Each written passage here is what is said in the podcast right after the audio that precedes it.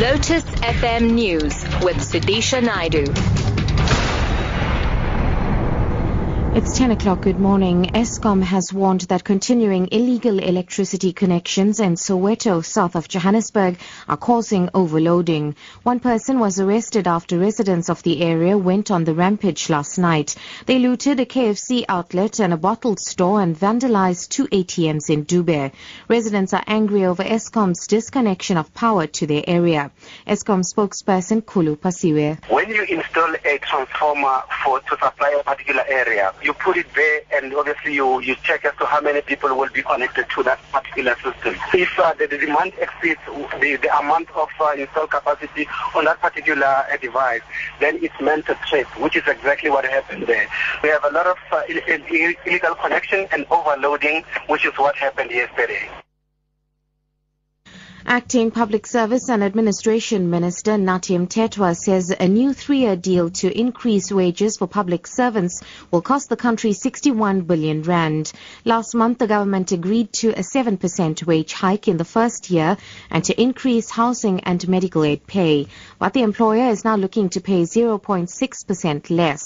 It says it intends appointing a panel that consists of public sector unions and government representatives to resolve the dispute on the implementation of the wage settlement.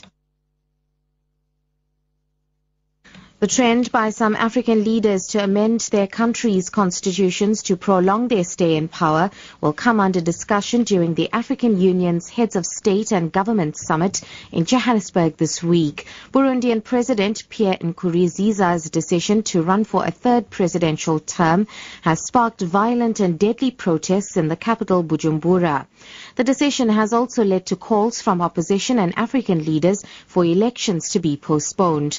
International Relations Minister Maite Nkoana Mashabane. We really cannot decide for Burundi as to what their future should be, but that they try and conduct their electoral process in a uh, politically conducive and peaceful environment. So this political dialogue, which would also help explain the intricacies that are there in their constitution, will go a long way for maintenance of peace and security in that country and broadly in the region.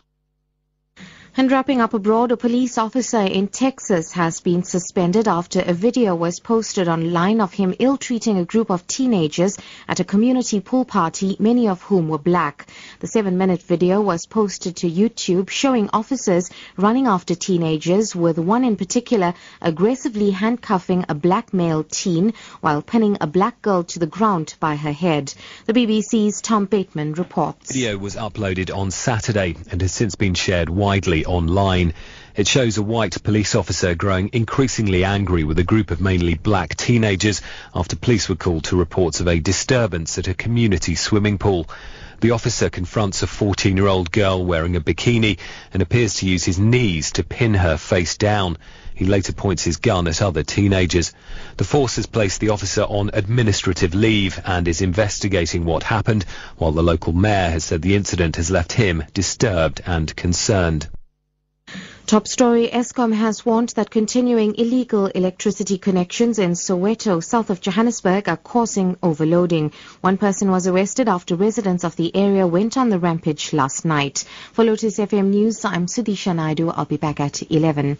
We have two funeral announcements. The funeral service of Mrs. Sivagami Reddy, also known as Baby, of 237 Arena Park Drive in Chatsworth takes place today.